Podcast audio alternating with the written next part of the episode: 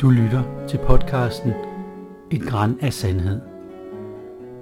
En samling små historier fra den store verden. Skrevet og indtalt af Michael Bjerg.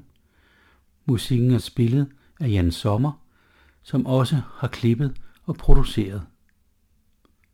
God fornøjelse.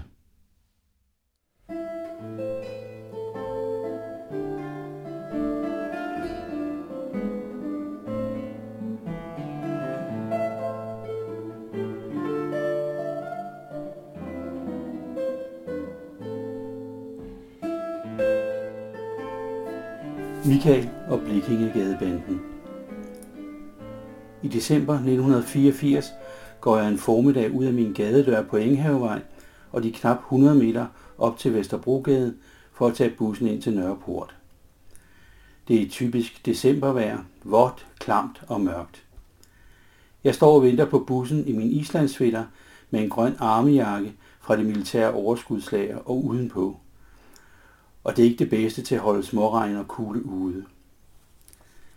Jeg er militærnægter, og jeg kan godt se det ironiske i at gå rundt med militærtøj, og arbejder på tidsskriftet Nordisk Forum, der er til huse op under taget i den gamle bygning i Linnesgade, hvor også Sociologisk Institut befinder sig. Jeg er på slutningen af sociologistudiet og kombinerer arbejdet på tidsskriftet med at skrive på min kandidatafhængning. Jeg står og småfryser, da en bil pludselig triller op på fortoget ved busstoppestedet. Ud springer to mænd, som går direkte hen til mig.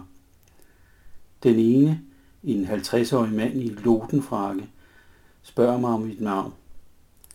Jeg er naturligvis lidt overrasket og svarer, hvem spørger? Manden viser mig et politiskilt og spørger, om jeg vil følge med dem til afhøring. Jeg svarer, at det passer altså ikke så godt, øh, lige nu, fordi jeg er på vej til julefrokost på min arbejdsplads inde ved Nørreport. Politimanden forklarer så, at hvis jeg ikke frivilligt tager med, så vil jeg blive anholdt. Jeg tænker hurtigt, at hvis jeg bliver anholdt, så vil de tilbageholde mig i 24 timer, og så kan jeg da i hvert fald ikke nå julefrokosten. Så jeg siger ok og sætter mig ind på bagsædet af bilen, en hvid Ford Taunus. Bilen drejer ned ad Alhambravej videre hos Ørstedsvej og til venstre af Åboulevarden. Jeg tænker, det er mærkeligt, at vi ikke kører til politistationen på Halmtorvet eller ind på selve politigården. Efter 10 minutter parkerer vi foran Bellehøj politistation, som på det her tidspunkt huser politiets efterretningstjeneste PIT. Jeg bliver ført op på første sal og anbragt i en næsten nøgent rum, hvor der blot er et bord og fire stole have varmt, så jeg tager jakke og sweater af og lægger dem på gulvet ved siden af den stol, som jeg har sat mig på. Der går et stykke tid, hvor længe ved jeg ikke, for jeg går ikke med armbåndsur, men øh, det føles som ret længe. Endelig kommer en mand ind i lokalet.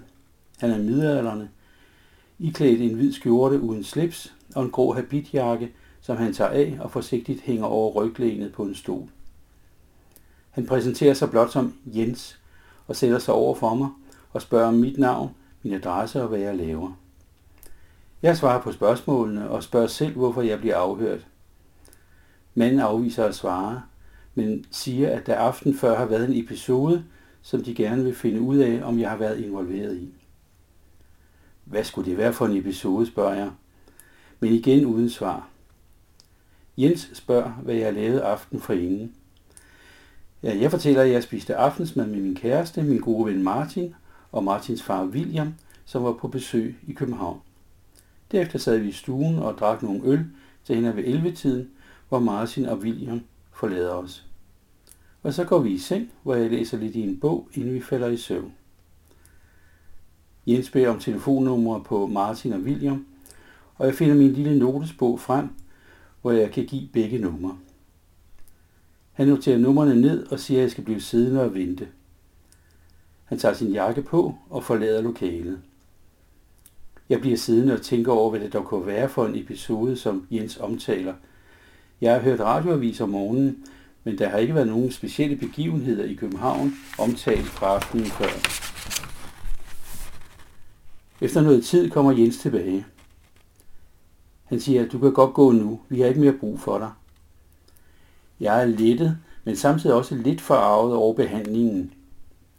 Jeg siger, at jeg jo var på vej til julefrokost ved Nørreport, da jeg blev hentet på Vesterbro, og nu står jeg så herude i Bellerhøj, og det ikke er rimeligt. Jens smiler et kort smil, der knap når op til øjnene. Han vinker mig med gennem døren. I stueetagen kalder han på to uniformerede betjente og siger til, til dem, at de skal køre mig til Nørreport. Jeg sætter mig ind på bagsædet af politibilen og bliver fragtet til Linjeskade. Jeg ankommer noget forsinket til julefrokosten, hvor de fire andre allerede er i gang med sildemaderne. Jeg fortæller historien, som alle synes lyder meget underlig. Vilmer, redaktøren af tidsskriftet, siger, at det, han synes er mest mærkeligt, det er, hvordan betjentene kunne finde lige præcis mig ved et busstoppested på Vesterbrogade, og så lige på det tidspunkt. Og det er jo rigtigt nok. Det er højst besynderligt. Det kan kun være sket, siger Vilmer, hvis de har overvåget dig og set dig gå ud af din gadedør på Inghavevej. Og jeg kan godt se, at det næsten må være den eneste forklaring. Men hvorfor i alverden skulle PET bruge energi på at overvåge mig? Vi spekulerer sammen om, hvorvidt det skulle være, fordi jeg er militærnægter, men det virker helt usandsynligt. Der er omkring 800 militærnægter i Danmark, og at PET skulle bruge ressourcer på at overvåge os alle sammen, det virker helt usandsynligt.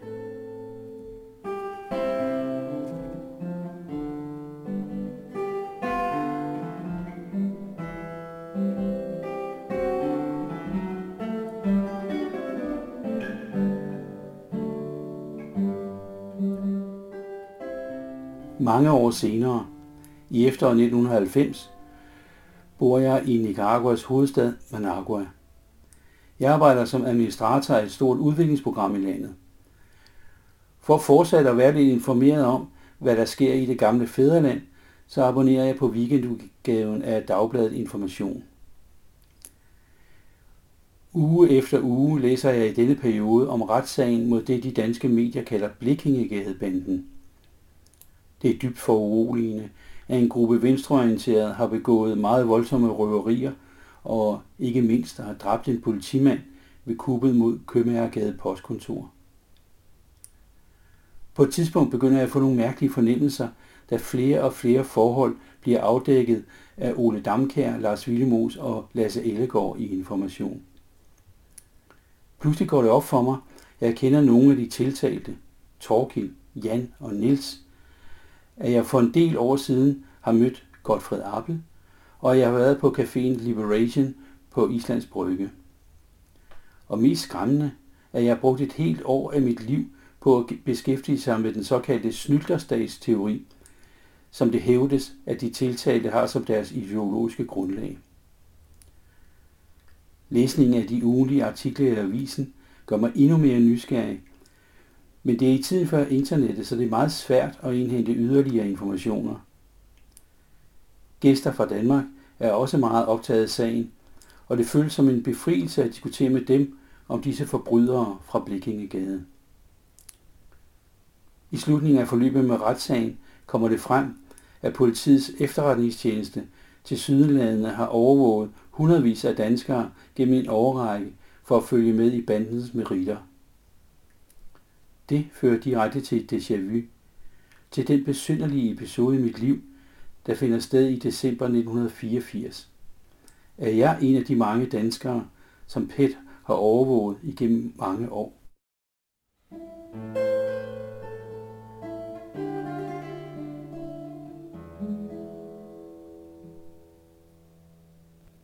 Jeg begynder at tænke tilbage på, hvordan mine veje og Blikkingegadebandens veje har krydset hinanden nogle gange i 1980'erne. På sociologistudiet bliver jeg i perioden fra 1981 til 1985 mere og mere fokuseret på udviklingslandene og de problemer, de slås med, blandt andet som resultat af de rige landes kolonialisme. Mine studier på kandidatdelen af uddannelsen handler alle sammen om dette tema, og jeg er med til at danne Foreningen af Aktive Udviklingsforskere, FAU, i 1982, med det formål at samle de folk, der beskæftiger sig med området i Danmark. Fra sociologistudiet, fra RUK, fra Aarhus Universitet, fra kultursociologi og antropologi. I 1983 arrangerer FAU et seminar i Karviks Minde ved Næstved, hvor en 50-60 personer deltager. Jeg forsøger at tale med så mange forskellige folk som muligt, og øh, falder blandt andet i snak med tre fyre i 20'erne, som i høj grad holder sig for sig selv. De hedder Torkil, Jan og Nils. De har sat en plakat op med den palæstinensiske organisation PFLP, og de har medbragt tidsskriftet Manifest, som jeg kender rigtig godt, fordi jeg netop er ved at afslutte mit speciale. Jeg ved derfor, at de kommer fra en politisk gruppering, som kalder sig Kommunistisk Arbejdsgruppe. Og jeg forsøger at i gang sætte en politisk diskussion. De er helt uinteresserede i at diskutere, og nikker blot og forsvinder ud af fællessalen og over i en af de hytter, som Dansk Folkeferie har på det her tidspunkt. Mit speciale handler om den såkaldte snylterstat-teori, udviklet af den algeriske teoretiker Agiri Emmanuel. Hovedpointen det er, at arbejderklassen i de rige lande udbytter de fattige i udviklingslandene, og Emmanuels hovedværk hedder Det ulige bytte. Som udgangspunkt finder jeg teorien besynderlig, blandt andet fordi den fuldstændig ignorerer Karl Marx's klassesamfund. For at blive klogere besøger jeg flere gange forladet manifest, som ligger på Svanevej i Nordvestkvarteret. Det er herfra, at Emanuels teorier bliver videreformidlet i Danmark. Den ene gang, der er jeg til et såkaldt informationsmøde, og en anden gang for at tale med den person, som tydeligvis er lederen. En mand med tilbagestrået sort hår og meget intense øjne. Godfred Appel. På forlagets vægge hænger plakater, der hylder den palæstinensiske organisation PFLP. Jeg får skrevet mit speciale, så bliver en meget skarp kritik af det teoretiske grundlag under kommunistisk arbejdsgruppe, og ender med at få titlen Agiri Emanuel i stedet for Marx, spørgsmålstegn, et ulige bytte. Der er ikke mange studerende eller forskere, der tager teorien særlig alvorligt, men jeg er glad for at have fået skovlen under dem, som min vejleder som malende konkluderer. Op til færdiggørelsen af mit kandidatstudium i marts 1985 søger jeg stilling som fuldmægtig i Udenrigsministeriet. I de første måneder hvert år kan man søge om at blive ansat som fuldmægtig, og med min store interesse for udenrigspolitik føles det oplagt at forsøge at få job på asiatisk plads. Jeg gør meget ud af ansøgningen og cykler selv til Christianshavn for personligt at aflevere den i receptionen. Der går nogle uger, hvor jeg ikke hører noget, og et telefonopkald bringer ingen afklaring. Efter cirka en måned ringer jeg igen, og jeg må vente længe, mens personen fra personalafdelingen åbenbart leder efter forskellige dokumenter. Hun meddeler så, at Udenrigsministeriet aldrig har modtaget en ansøgning fra mig, men at jeg er velkommen til at ansøge igen om et år.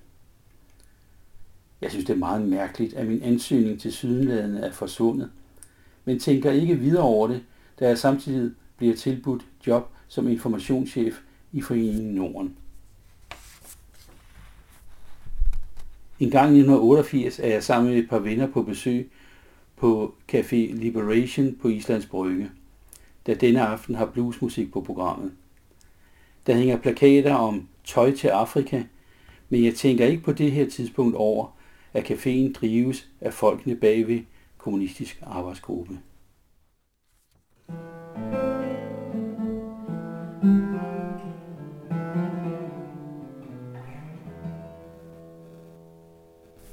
Her, mange år efter, kan jeg konstatere, at jeg har fulgt godt med i forløbet omkring Blikkingegadebanden.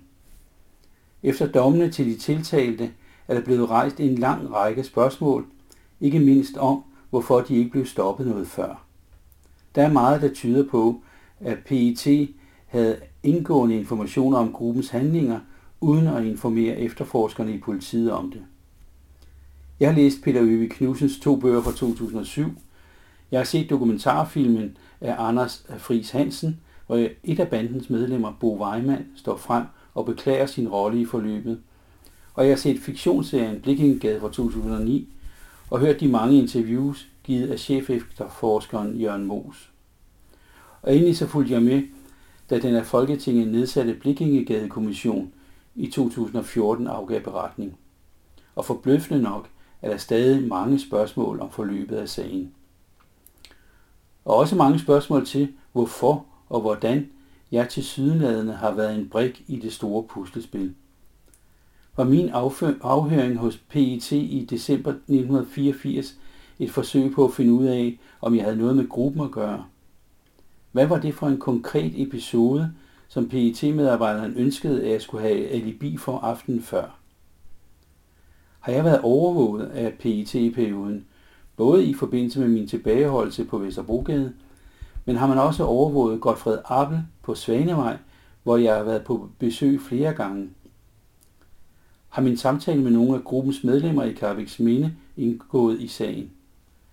Har PET læst mit speciale fra sociologistudiet, og hvis de har, hvorfor kan de så ikke se, at jeg er fundamentalt uenig med gruppens politiske ståsted? Er det en kendskærning, at min ansøgning som fuldmægtig i Udenrigsministeriet blev væk, udtryk for, at jeg på det her tidspunkt ikke kunne opnå den nødvendige sikkerhedsgodkendelse, som der kræves for at arbejde i ministeriet. Hvis ikke PET havde taget så gruelig fejl, ville jeg så i dag have været dansk ambassadør i Washington eller måske generalsekretær for FN. Svarene blæser, som Bob Dylan synger, i vinden. Jeg har søgt om partsindsigt hos øh, PET for at finde ud af, om der findes en mappe med mit navn på, og hvad der i givet fald står i den. Desværre så er der ikke meget, der tyder på, at jeg nogensinde vil finde ud af, hvad det egentlig var, der skete dengang i 1980'erne. thank you